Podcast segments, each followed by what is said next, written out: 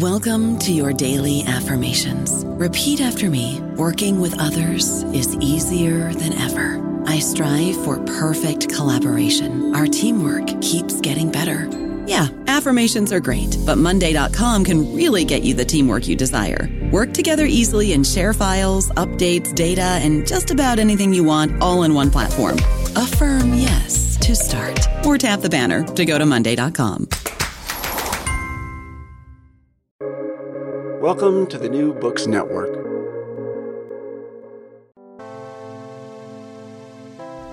Hello, world. This is the Global Media and Communication podcast series. I am Aswin Punathambekar, the director of the Center for Advanced Research in Global Communication. This is Jing Wang, the senior research manager at CARG. Our podcast is part of a multimodal project powered by CARG here at the Annenberg School for Communication at the University of Pennsylvania. At CARG, we produce and promote critical, interdisciplinary, and multimodal research on global media and communication. We aim to bridge academic scholarship and public life, bringing the very best scholarship to bear on enduring global questions and pressing contemporary issues.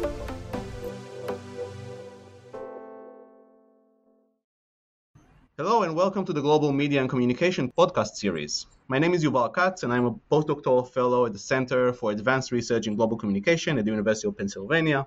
I am delighted to have Professor Herman Wasserman from the University of Cape Town with us today.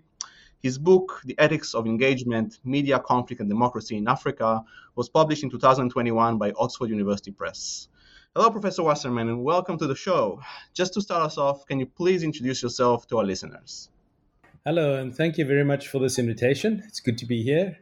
Uh, my name is Herman Wasserman. I am Professor of Media Studies at the University of Cape Town in South Africa. All right, thank you. Uh, so let's just dive into the book. Uh, as a way of introduction, can you tell us a little bit about the history of this book? Have you uh, you've written a lot about media and social movements in Africa in the past? How would you situate this book within the trajectory of your work? Yes, I think this book for me brings together different strands of my research. Um, on the one hand, as you've uh, mentioned, uh, media and social movements, media and activism, uh, issues around conflict, but also um, issues around media ethics and um, normative frameworks. So um, the the book, I think, wants to take media and conflict and media and social movements in. Um, and, and on the continent as a starting point to make broader arguments around um, media ethical frameworks um, and its appropriateness for the African context. Uh, it, it, its immediate, um, I think, impetus was a, a, project that I was involved with, um, Media Conflict and Democracy Project in Transitional um, Democracies or New Democracies, uh, that was led by Katrin Voltmer. Um, this book does not draw so much on that specific empirical data, but it uh, draws on some of the arguments and some of the debates that we've um, had in that project. So that was really the stimulus also for this book. And then I tried to build on that. Can you tell us a little bit more about that project? So what, what, what did you do in that project? What, what data were you collecting? Uh, and how that created the impetus to, to write this book?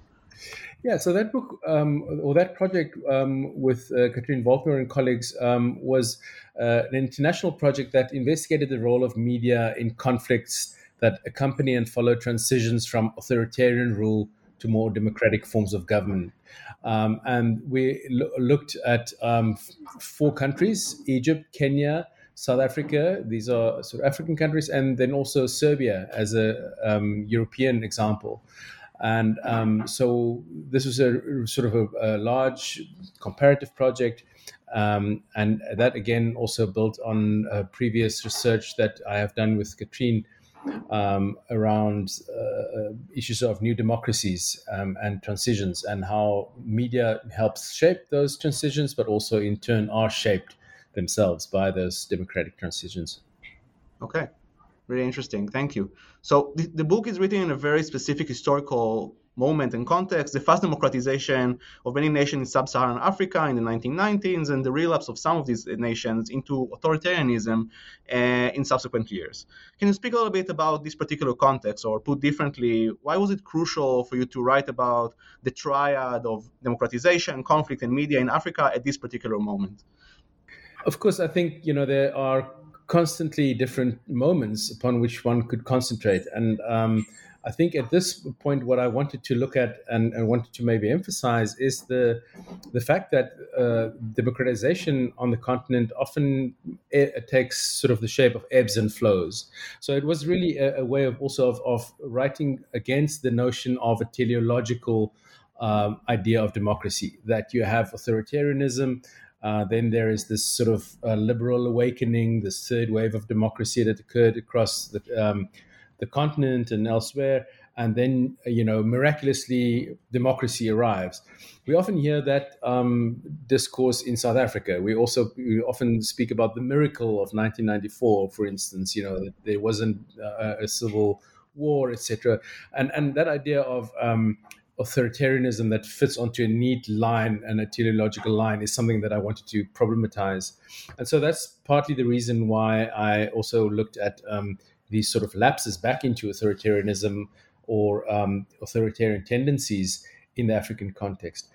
I think, of course, that what we saw um, in the African context was, in, in, in, some ways, maybe a harbinger for what then occurred uh, more recently elsewhere in the world. I think we see, uh, you know, um, elsewhere in the world also sort of more returns to more authoritarian um, discourses, more populist politics, and I don't want to necessarily um, draw too straight a line between these different contexts. Uh, even within the African context, there's lots of lots of differences. Um, but I think uh, this idea that there's a democracy, even established democracies, um, that fit on a, a, line and that never they will return to some sort of authoritarian context, I think is something that we have to guard against in our analysis. So it's a long answer, I think, but I mean that's why I, I want to focus on this this specific moment.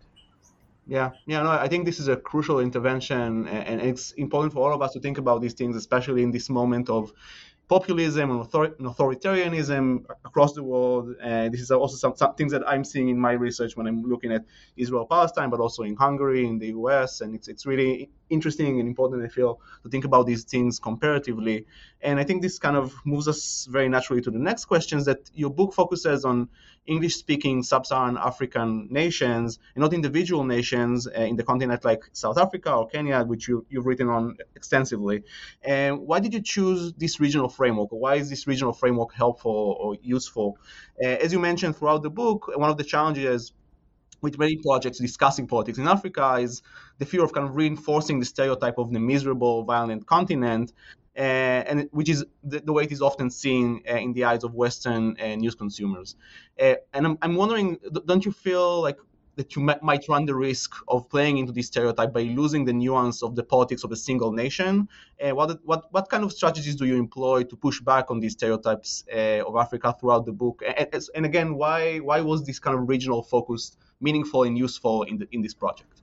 Yes, I think you you touch on really valid points, and that is um, that. Well, firstly, let me say it's partly um, a, a, convenience in the sense that you know my work is um, largely focused on the Anglophone sphere. Um, I know that most of the production, I think, uh, research production um, about the continent in the media, unfortunately, seems to be on, on Anglophone Africa. There's uh, actually comparatively little on Francophone and certainly less on Lusophone Africa. And that, that has remained a gap for many years and something that I think and hope um, uh, colleagues that work on Francophone Africa would also contribute more, uh, and that is also maybe a bit more. Um, uh, recognition uh, on the part of Anglophone African researchers um, of what's happening in Francophone. So I think there's also there is a big ignorance among us that that work in Anglophone Africa. So that's the first limitation that I will I would mention.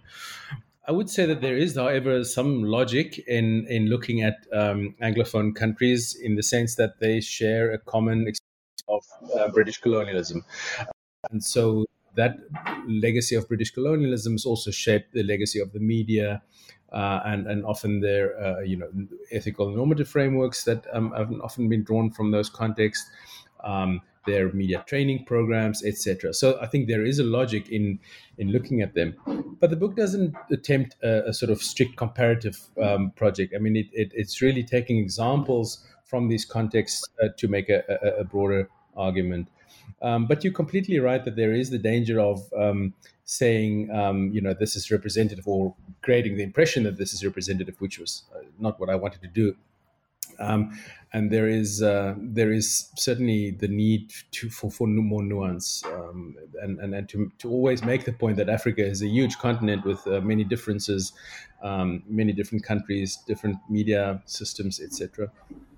Yeah, I'm wondering, even though, uh, as you mentioned, you, you use examples to illustrate your points, and you really don't don't talk comparatively, but I'm wondering throughout your research, have you seen a type of flow between different nations uh, that that has contributed to a process of democratization, or the, the way that mid or influence the way that media contributes to process of democratization? Uh, and do you have any, any kind of example uh, in mind that kind of reflects this kind of regional flow within uh, Anglophone Africa?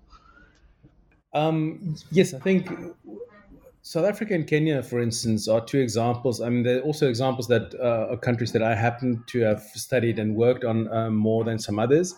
Uh, I think what, what makes them both sort of mutually maybe reinforcing is that both of them have um, quite strong um, democratic um, systems. They have um, very vibrant media, uh, technologically quite advanced media systems.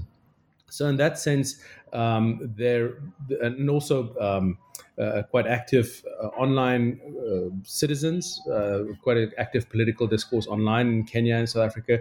So those sort of comparisons um, or, or um, similarities, I think, um, make them good examples to to to group together when you, we want to look at how media use and, and engagement with the media um, take place in African democracies.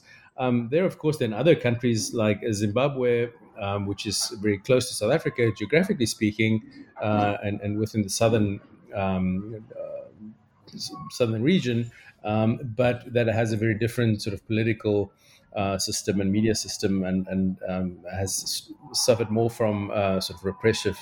Um, political uh, regimes. Uh, yeah, so I want to move from here to one of what I think is one of the most interesting interventions, theoretical interventions that you're making in the book, and which is kind of counterintuitive. And I would be very glad to if we can kind of unpack it and, and talk about it a little bit. So, one of the central interventions that you make on the book is reconfiguring conflict as constructive rather than necessarily destructive force in processes of democratization. And you draw from uh, Chantal Mouffe's idea of agonistic democracy uh, to make this point and criticize the Habermasian perception of a public sphere, arguing against this kind of totalizing logic or the kind of this idea that we need to reach a consensus as a pathway uh, for a thriving democracy. Uh, so, can you break that break down these ideas a little bit for our listeners? Uh, what is agonistic democracy? What is the difference between agonism and antagonism, according to Mouffe? And how do you understand it? And how do you implement that in your work?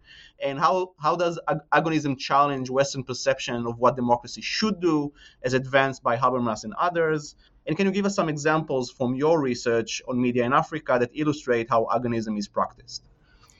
Okay, um, so obviously these are really complex ideas, and um, Chantal Mouffe's work is is also you know very challenging and com- um, complex and very insightful. So I, am not going to try and summarize her arguments, um, but maybe in the way that I understand its its applicability to this context. Um, is also an, partly an attempt, and why I draw on that is partly again an attempt uh, to write back uh, and or against the idea, the teleological narrative, um, in which uh, African democracies and African media's role in democracies are often assessed, in the sense that uh, you have uh, uh, typically the, the the picture is there's a conflict, there's a civil war or something, um, there's polarization, then there's a movement towards democratization, media liberalization in the 90s, etc. And then again, you have a more or less a consensual democracy where, the, where conflict then is largely absent, where you have peaceful elections and so on. So, very much a sort of procedural idea also of democracy and the media. Whereas I think Chantal Mouffe's work um, helps us to understand conflict as something that is always inherently there in um, that you of course can have um, violent conflicts that nobody wants and that we to try to avoid. But i think the idea is that if you if you see conflict as a as a sort of characteristic of uh, a healthy uh, democracy if that is harnessed correctly and if it is managed correctly uh, that it, then it can be productive. So the, the idea between i mean the difference between um, antagonism and agonism basically is that um, the the terms of engagement. You know, what are the what are the terms uh, through which people engage? Different parties, different movements, different political stakeholders. One is, I mean, the idea of antagonism, where um, you know people engage as enemies, right? So um, they they try to uh, really destroy each other. It's it's a zero sum game. It's it's I win or you win. Whereas the idea of agonism is more of an adversarial one, where people have strong differences of opinion um, also mediated uh, through through journalism and other forms of media, but that it is that there is also a focus on on how people can try and solve that, how those conflicts can um, lead to to outcomes that are hopefully mutually um, acceptable. And in that sense, I think you know eventually in the book I, I move towards a sort of ethical framework of listening, which in some ways I think also resonate with more um, recent um, movements such as constructive journalism or solutions journalism, where the idea is that, that journalism's role is also not to merely pit these enemies against each other and, and see polit- politics as a sort of boxing match uh, where one person will win, one competitor will, will be victorious, but where um, politics is rather a sort of really robust uh, conversation and argument, but uh, where people have the same common goal, um, and and that is flourishing of society. Um, so I think it's it's it's it's a it's a different perspective of of uh, looking at it, and where it com- where it I think comes up against the Habermasian ideal is that, and and maybe some examples from the South African context is um, you know the the idea that um, protest and, and social activism is uh, is a sign that democracy is not working.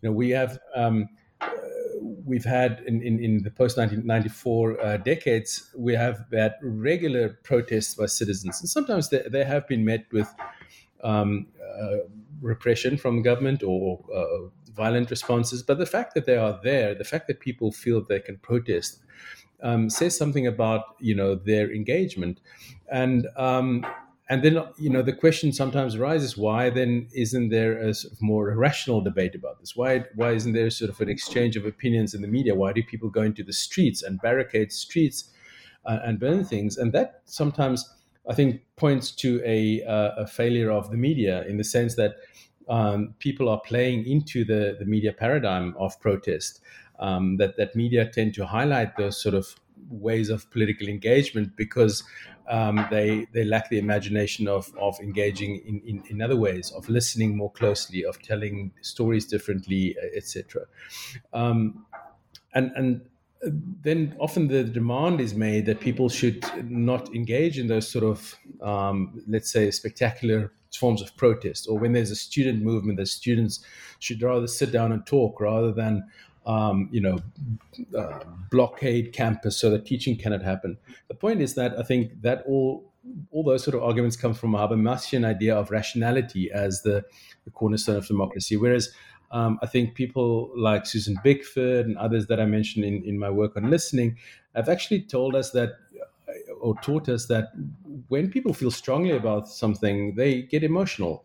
Um, and emotions are, are, are, valid ways of engaging politically. In fact, they are often uh, signs that people are really invested in, in a political project when they get emotional, when they when they protest, when they um, when they shout and when they scream and when they you know block roads. Um, and and we should try and, and use that as a, as a as a trigger to to engage with people and to listen to people and, and for the media to um, try and imagine what what the solutions might be to the, the, the problem, rather than again pitting this as a, as, as two um, camps in a, in a sort of boxing match and that only one of them can win. So, I mean, again, I mean, it's, it's a way I think of trying to write back to that idea also of, of that normative vision of African democracies also uh, often as, um, you know, there there's a conflict, then there's a political process, a rational process, elections, multi-party democracy, and then there's peace um, that is a sort of teleological uh, narrative that I think is not really helpful in helping us understand um, these sort of ebbs of African democracy. Um, yeah, so so I'm wondering if, if we're thinking about that in the, in the context of what you just described, the, the importance of emotion and, and being emotionally invested. Uh, and I, I, want to shift gears maybe a little bit to think about the media, which is you know the focus of your book. So how do you how do you envision the media covering emotions uh, as opposed to you know only talking about rational debate in the Habermasian sense? Uh, what what is the role of media of you know making sure that this type of discourse is also included and, and is seen as a part of nation building or democratic, democrat, democratiz, democratizing the nation and so on. Yeah, I mean, of course, it's it's much easier to think of these things in abstract terms than actually looking at them in practice, and that's the big challenge I think for us as researchers is to find practical ways um, and to suggest practical ways for journalists to do this. Um, but I think one way of doing this is for for journalists really to commit to being surprised, to commit to to having their frameworks upended, um, and and also then um, the, practically that means that you also uh, I think um, hand over almost the the the the, the microphone or the, the the whatever means of journalistic production uh, to people outside of the newsroom. I think often journalists um, frame a story in, in a certain way. They already have an idea of who the actors are, who the opponents are, what the issues are, and then they just fill in the blanks. You know, they they just um, sort of coloring within the sort of borders that they've already drawn. Whereas I think the, the, the commitment to listening um, for journalists would mean that you should be able to to commit to a a type of journalism that that might mean that your those boundaries will be redrawn, that your picture of the world might be radically changed, um, and you know that. In other words, that if you really listen to the, the, the actors in these conflicts, um, that you might be surprised. Um, and, and so it's also a question of, of imagination. It is really a, a, question of imagining yourself in the position of somebody else.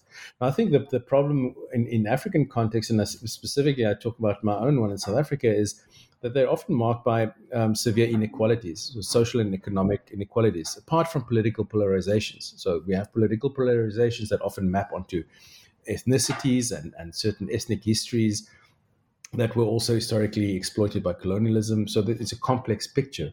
But I think just in terms of the economics of the media, the political economy of the media, is that these media in Africa often operate in highly unequal societies. So there's a conflation of journalists that conflate uh, their audience, their their their market, if you want to use that word, and the public at large. So they they, they tend to view politics, they tend to write politics um, and construct that narrative from the point of view of social elites, people that can access the media, people that have a certain narrative.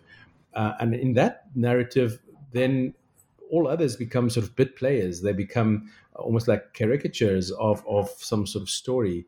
Um, and the challenge then, I think, for journalists is really to actively go be across those borders. And sometimes those borders are drawn by ethnicity, by language, by um, by poverty, um, and and and really to to try and and and open up and and and create dialogue. And again, it's not the sort of facile idea of dialogue. It's just people sitting together and, and saying things things that they've been saying all along and just saying that louder and louder.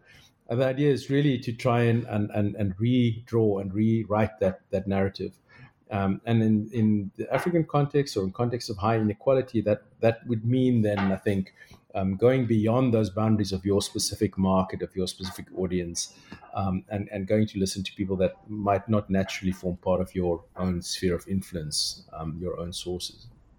Yeah, yeah, that, that's really interesting. And I'm, and I'm wondering because newspapers and news organizations are very much institutionalized, and as you said, they're very much a part of you know the social elites. Uh, do you find that uh, news organizations, institutionalized news organizations, are able to be agile enough or flexible enough to incorporate these new voices? Or what kind of journalistic practices or institutional uh, processes have to take place in order to be able to include these new voices? Or should we pay more attention to maybe grassroots organizations citizen journalists? Uh, what, so I'm, I'm, wondering like institutionally is that is that possible? Be- because news organizations often tend to be very elitistic Yeah, I mean, you're you're entirely right, and I think all of these debates that we're having, or this discussions that we're having, occur at a time when journalism is under severe pressure globally. Um, journalists, uh, I mean, newsrooms are being cut back. I mean, there's a, uh, erosion of trust in journalism. Journalism has lost its uh, its sort of discursive um, power also in societies, um, and and and so journalists, um, it's, it's very difficult for journalists to invest or media organizations to invest in long term investigative journalism or embedded journalism in communities. Um, and and so unfortunately, you know, the, the political economy of, of journalism, certainly in our country and elsewhere in Africa as well, um, you know, militate against these sort of more creative and long-term uh, imaginative ways of doing journalism. But I think for journalism to regain that trust and for journalism really to make a difference and to, to remain relevant, it would have to happen. It would have to, the, journalists will have to reimagine ways in which they work. Um, and I think your your suggestion about um, civil society and, and activists, I think that is a very useful one because that can lead to partnerships and collaborations that, um, just in terms of resources, you pool resources and you draw from other um, uh, voices and other um, sources of, of information, and you have ears on the ground. But at the same time, I think it will also help to re- reestablish more trust in journalism because uh, now it's not only the social elites in their offices uh, that that write journalism, but also people that are actually on the ground and embedded in the ground. So, to give you an example, for instance, around um, activism and protest in South Africa, I think I mentioned this in the book. Um, often, you know, there's there's almost daily um, protests somewhere uh, around something like what's been dubbed service delivery, which means that people demand water or sanitation or housing, all of these things that the, the democratic government has failed to provide to, to people. And then, um, you know, when, when that protest happens, um, there's maybe a section of a, of a, big road that is barricaded. People are, you know, burning tires and so on. Uh, it has become so commonplace then for journalists just to say, um, on the radio, for instance, avoid this road from this point to that point because there's a protest. If you want to go to work in the city, rather take this route, which tells you that the perspective on protest is that of a middle class person wanting to get to the office and wanting to know what the traffic is going to be like. Uh, not the, the question of, you know, here we have a community, this is what the community is unhappy about this is how long the community has been struggling to get water. This is how it affects their children, their health, etc.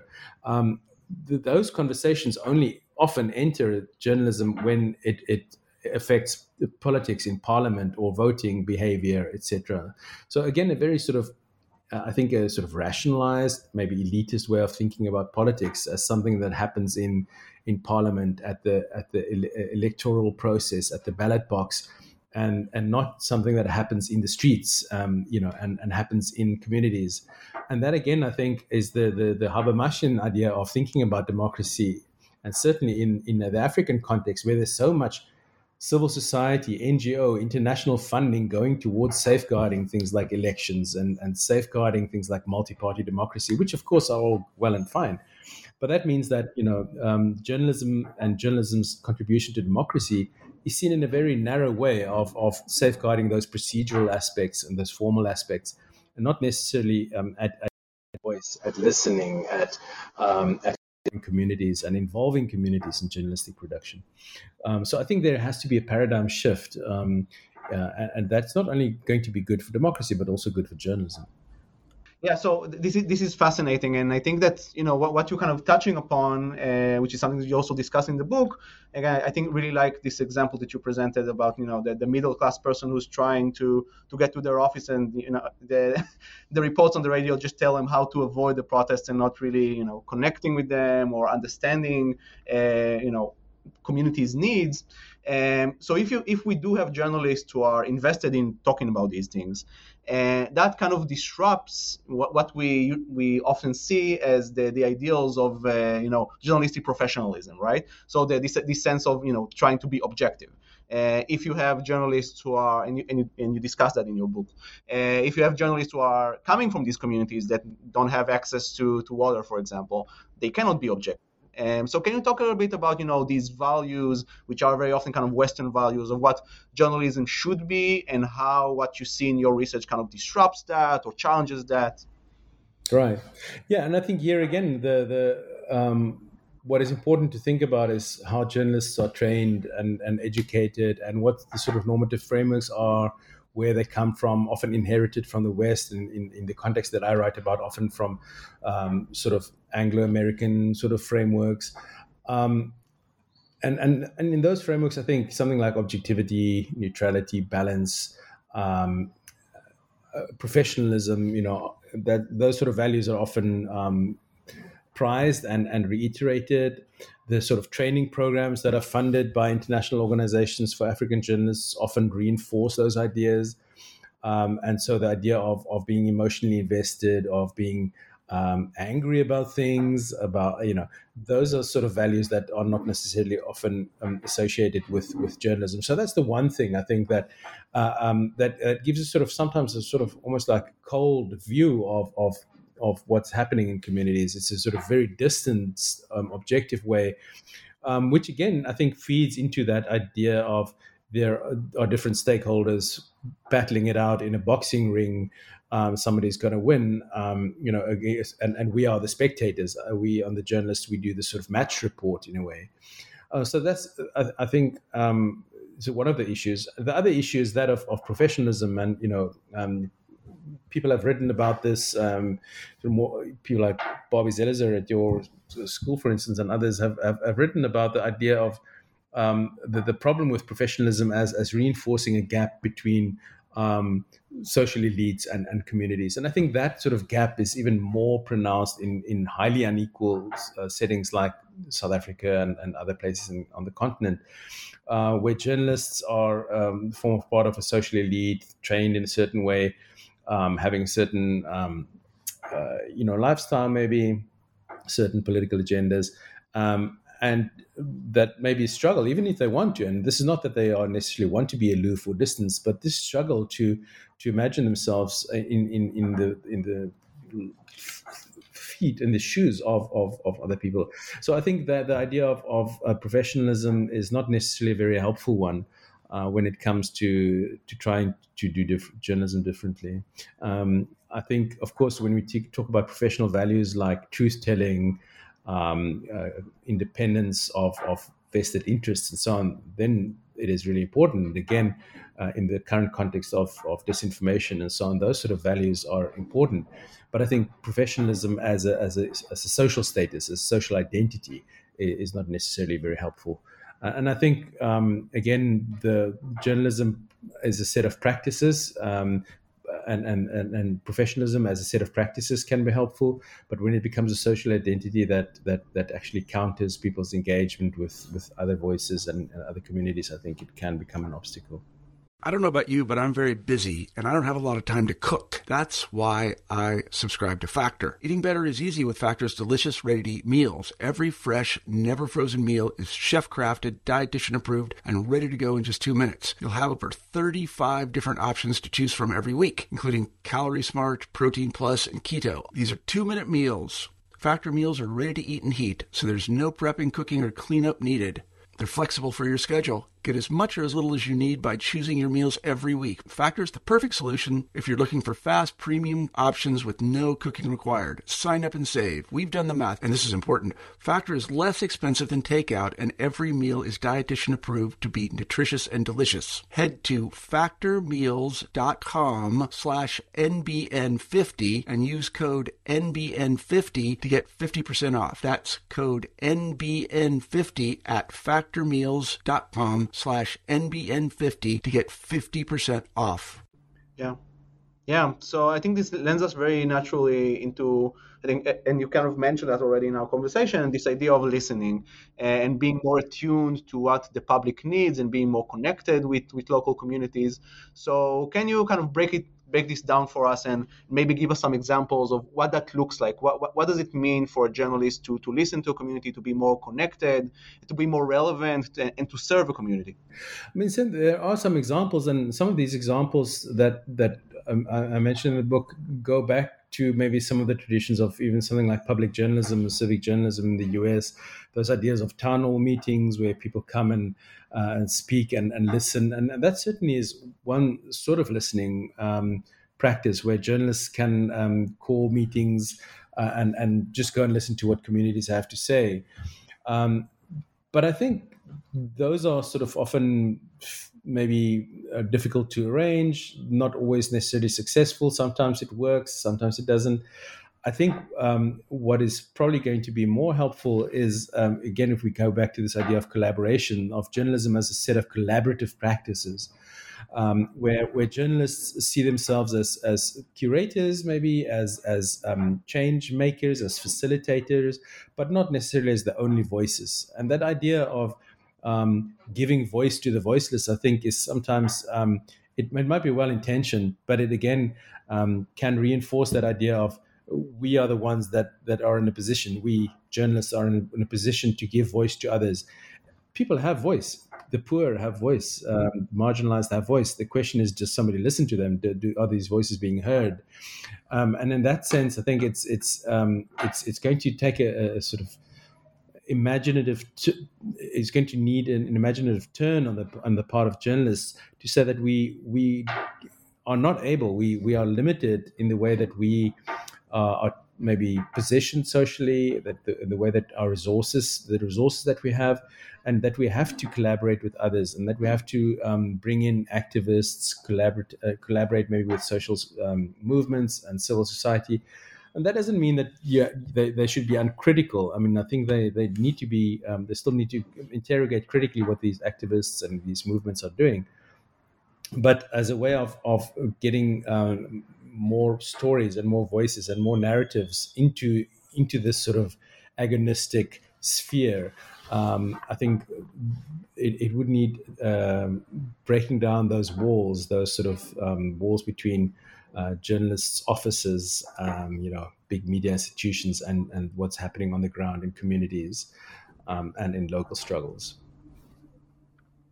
Yeah, so thank you. And I think that so one of the other interesting things that you talk about, especially in relation to democratization and, and, and conflict in, uh, in Africa, is this idea that journalists can also be a part of, of you know peaceful transformation and you use this really interesting term of the sacredness of life as kind of a central ethical value that uh, journalists should promote in order to promote peace. Can, can, so can you explain a little bit what that means and unpack what sacredness of life means and how it is being practiced by journalists or how it should be integrated into their professional practice? Yeah, so so the, the, that notion of sacredness of life is actually um, the the whole idea of a protonorm is something that has come out of um, our work on global media ethics. And I've worked with with um, people like Cliff Christians and and Stephen Ward and others um, in in trying to find a way in which um, media ethics can apply globally in in a globalized um, media world. And, and so what the, the idea, and I think the idea of sacredness of life as a protonorm is actually Cliff, Clifford Christians' idea, um, and you know that is consists of ideas like uh, or, or, three um, sub norms of of human dignity, truth telling, and and, and non malfeasance. Um, so those are sort of values I think that are that we could say are universally true. I mean that that in most cultures, most um, contexts, uh, people value life and and I think what if, if those are the sort of central ideas, um, so something like human dignity, for instance, um, if that is a central ethical norm for journalists, um, it would mean um, thinking about um, how to to treat people with that dignity, to give them the opportunity to speak, to listen to them, um, to also put those struggles of the poor, for instance, on on the agenda um, to think about what um, the huge social inequality and poverty in, in, countries such as South Africa does to people's human dignity, and that that drives your journalistic practice. So, as an ethical norm, I think the idea of, of sacredness of life, um, and and and also that, that, also then consists of something like truth telling, um, and uh, I think those ideas can drive journalism in a way that really contributes to social change in ways that um, maybe is a bit more dynamic, is a bit more open ended, more participatory, um, than the idea of a sort of just a sort of really rational, almost sometimes a stenography um, of what happens in societies that that is not really uh, that invested and committed to people's um, uh, sort of everyday lives um, and their and their human dignity. So I think that that's that's where that idea comes from, um, and I'm trying to trying to think about you know in my work how that idea, what that means, what that looks like in in a country such as South Africa and other countries on the continent that uh, where where so many people are really poor and marginalized and um, on the fringes, on the margins of, of society, and often out of earshot of journalists. So, if you think about something like sacredness of life or human dignity, it would really mean for journalists to take um, people seriously that might not um, otherwise be heard and, and, and might not otherwise form part of, of media discourses, media narratives. Thank you. This is this is really really interesting, really important, and and I'm wondering if we can. So our conversation so far has been very theoretical, I feel, and really really fascinating. And I'm, I'm trying to think a little bit more in kind of practical terms. So if we're thinking about journalists who want to do that work, who want to be more connected to communities and talk about impoverished communities and support them and so on, do you think that this is something that should happen kind of uh, bottom up? So it means that you know we, we need to journalists should be invested in these things and just go to these communities or is that something that should happen institutionally? So editors uh, should dictate specific rules or should change the, the norms institutionally within news organizations? So i'm wondering if that's kind of a top down process or a bottom up process or both. What do you think? Mm. That's a good question. And again, I mean, I think you're completely right in the sense that these ideas are easier to think about in abstraction. And then when you think about that in practical terms, it often becomes very challenging, and especially when um, when there's limited resources. Um, but I think that is one way uh, why this is important, uh, or you know, one way of addressing this is is through diversity of newsrooms, and I think that is why um, it is important to appoint journalists that come from different communities. I mean, one of the um, I recently, uh, not so recently, a few years ago, uh, one of my PhD students, Jacinta Maweu, uh, worked on, on, on Kenya. Um, and she's, she's Kenyan, and she uh, looked at the role that um, ethnicity, for instance, played in newsrooms and how ethnicity often um, frames stories that people would, uh, that journalists would uh, report on their you know what happens in their own communities. And you can say the same thing about race for instance in the south african context you know uh, why it is important for newsrooms to be transformed. Um, and you can say the same about language and religion and, and, and so on. Um, so i think once a newsroom is made up of people that have different perspectives and different backgrounds um, and different experiences that already i think is a huge step towards um, you know uh, hopefully um, enabling journalists to listen better. So that's the thing. I sort of, I think it's sort of top down thing that that that can happen and that should happen. Um, you know, other ways of doing this is is is maybe more a bottom up thing is um, for more collaborative projects where um, where newspapers or news outlets can um, literally hand over the means of production, even temporarily, to to communities. So, so for instance, there is a a, a big student protest movement that happened in, in it was called Fees Must Fall. Um, in, in, in, in my country, in my city, in my university, in fact, uh, a few years ago, what one of the newspapers did is they they have these have these student activists guest edit an issue of the newspaper. You know, that's that's really literally handing over the the reins, the control um, to others. That's quite a radical step, um, but you know those sort of collaborations um, can then, from the bottom up, help change things.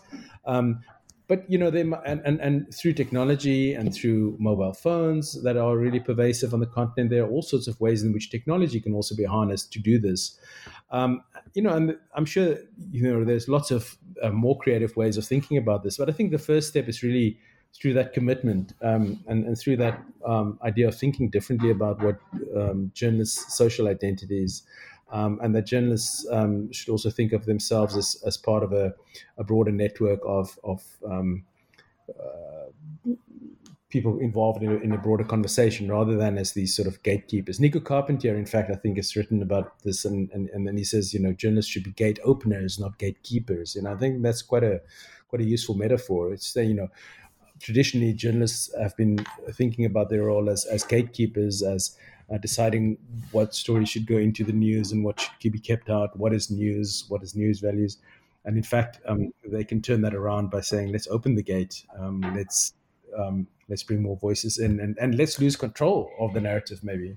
Um, you know, I'm, I'm I am a bit wary that all of this can lead to a sense that I'm, or maybe a misunderstanding that what I'm advocating is a sort of um, a sort of journalism that's not critical or that's not um, does not play that monitorial watchdog role, and that's not what I mean at all.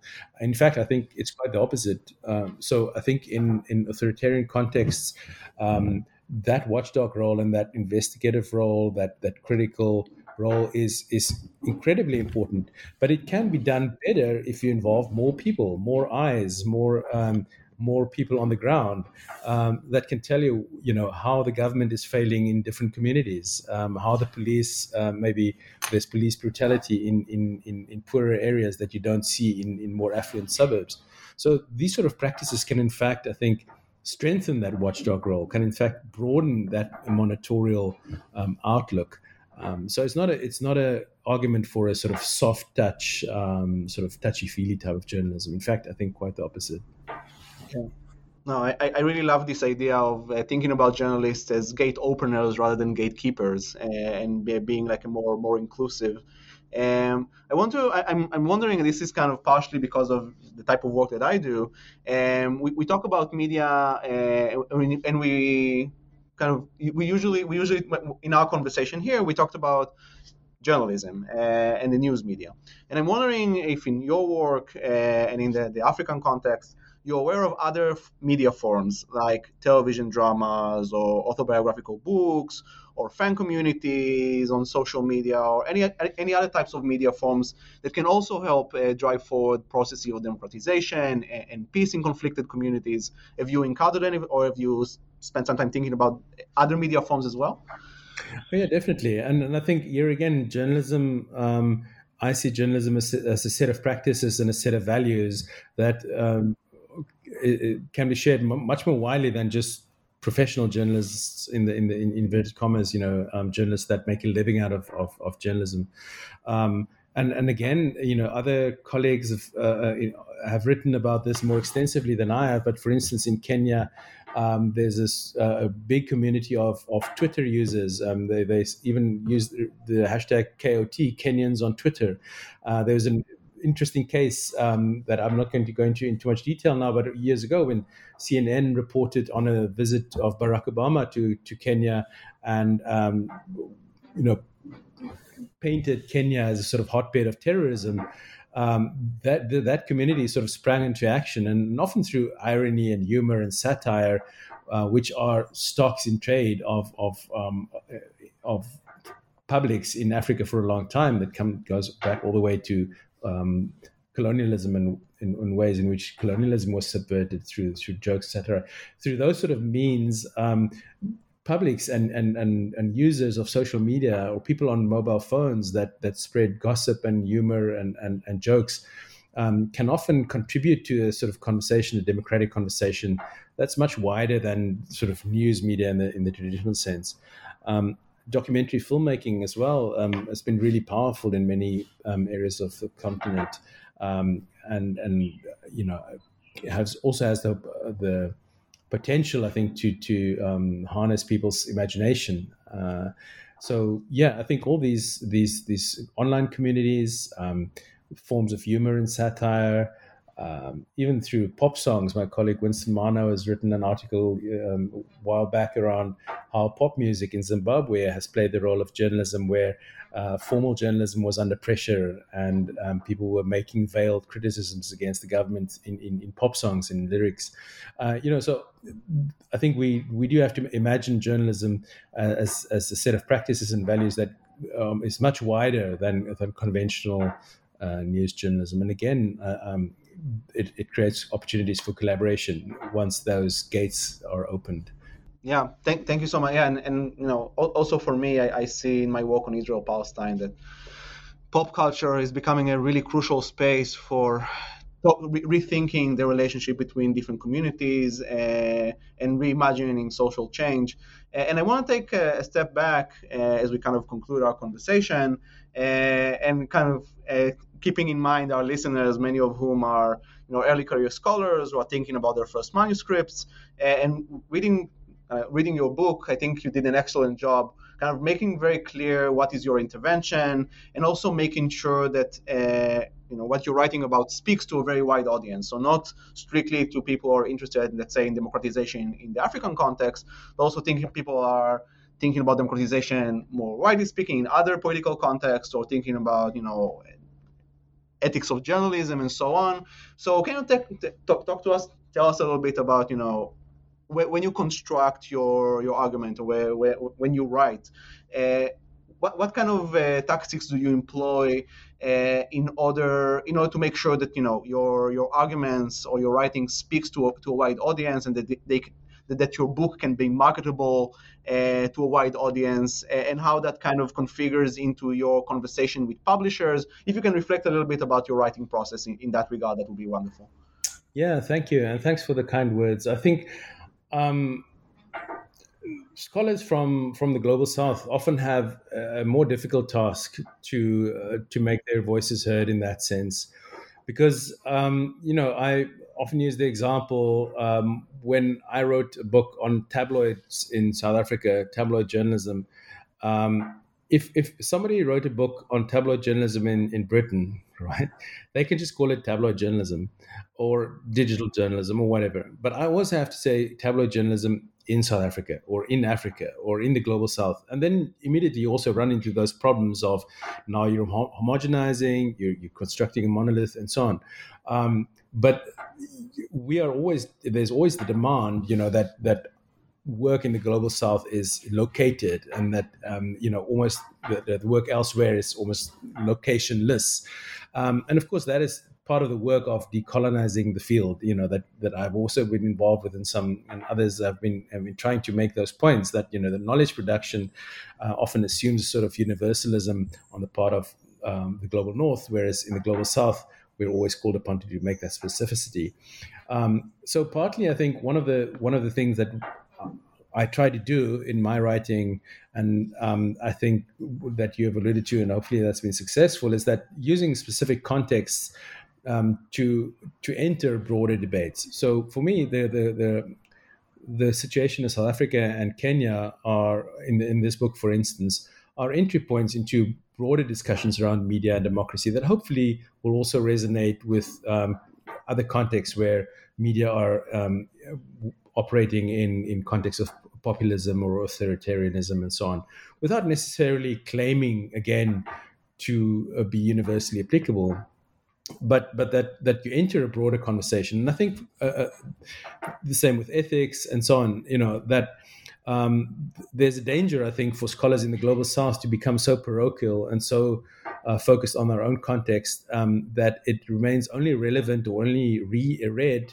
um, by scholars that are already interested in those specific contexts. And it doesn't really speak back to the broader narratives and theories in the field so there's the tendency, I think, for media theory to and communication theory more generally to be developed somewhere in the north and then applied in the south. And the south just provides the sort of examples and illustrations to prop up that theory.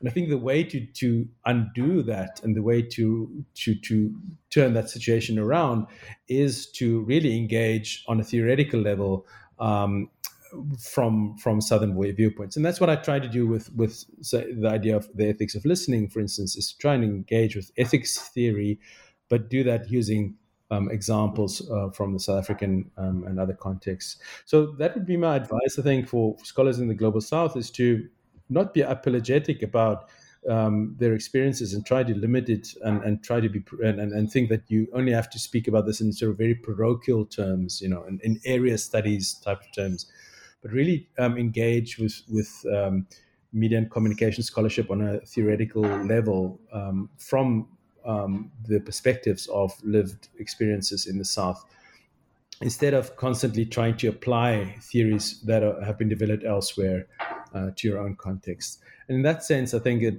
in that way you can also then not only hopefully contribute to the decolonization or de-westernization of the field, but you can also p- position your research in a way that is then um, that resonates with with debates elsewhere, and that hopefully will be of interest to people, even if they're not interested in your specific geographical context in the first instance.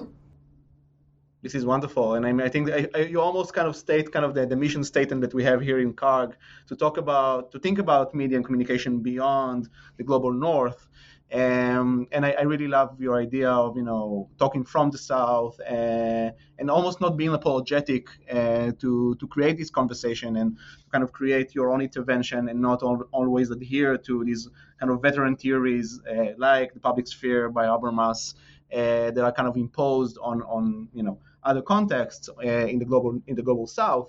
and so I'm wondering if if and again, because I, am kind of aware of our listeners and many of us are writing about the global south, if you have any other advice uh, to, to give to kind of young writers who are writing about the global south, how they you know c- can make their case, especially when communicating with publishers. Um, you, you, mentioned this idea that you, we always have to, co- to provide context, which is again something that really resonates, I think, with all of us. That if you write about the U.S., you don't have to provide any context, but if you write about, I know, India or Israel, Palestine, or South Africa, you need to provide ample context. How, how can you make yourself kind of appealing? Uh, uh, to, to, publishers uh, and to make your your case compelling. If you have any advice based on your experience. Yeah, I mean, for me, a lot of this has been uh, in terms of personal relationships. You know, in the sense that um, it it takes time, uh, but if you attend conferences and you attend workshops and you speak to people, I mean, it, my experience has really not been that that people are uninterested in the global south. And now i think also in, in, in associations like the ica and elsewhere i mean there's a real imperative a real effort also to to try and and, and be more inclusive. Um, so i think if if if junior scholars from the south um, just take that step and, and to engage uh, and to and to participate, I think they will find that there's a lot of goodwill and a lot of um, interest. In fact, um, so my, my my suggestion would be really to to try and participate where you can, and um, you know start small. Start by offering to write a book review. You know um, for for a journal, um, and and then have your readership in mind. And so maybe there is a book on on media in Africa, for instance, then and you want to write a, a review of that for uh, journalism studies or whatever other major journal. Um, you know, you write it in a way that that can resonate with the readers of that specific um, uh, journal, but you also then start slowly by claiming your space and by by entering into the conversation. Um, and it is a long process. I mean, it's a difficult process. Um, and I think often um, the, the cards are stacked against scholars in the South, uh, just in terms of, again, the political economy of knowledge production. It takes, it costs a lot of money to attend these conferences.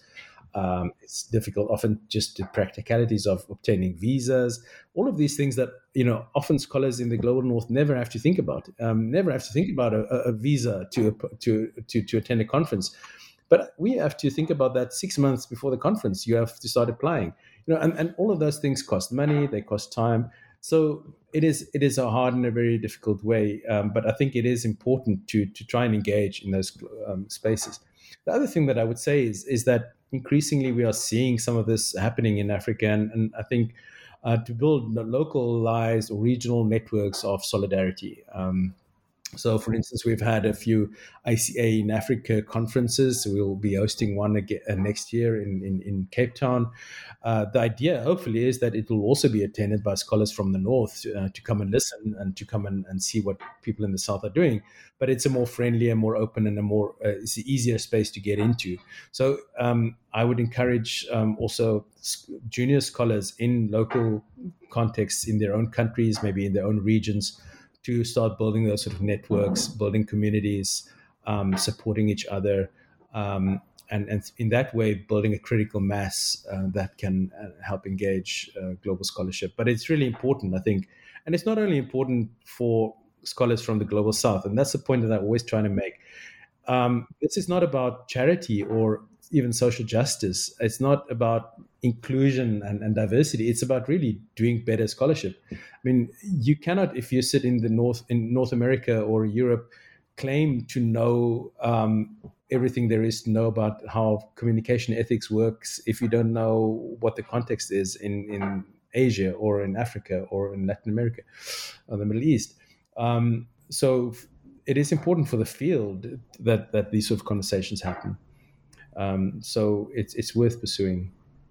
Yeah, I totally agree with you. Uh, I think that's a wonderful kind of concluding note that if you want to be, you know, intellectually intellectually rigorous, uh, this is not about charity. This is about, you know, if you're sitting in the global north, you should you better know about what's happening in the global south if you really want to understand social phenomena uh, and not only concentrate on what's happening in the global north. Thank you so much, Professor Wasserman, for this wonderful conversation. Thank you. It's been a pleasure. Thank you for listening to our Global Media and Communication podcast. If you have any questions, please feel free to reach out through our email, cargc at asc.upenn.edu, or follow us on Twitter. Until next time.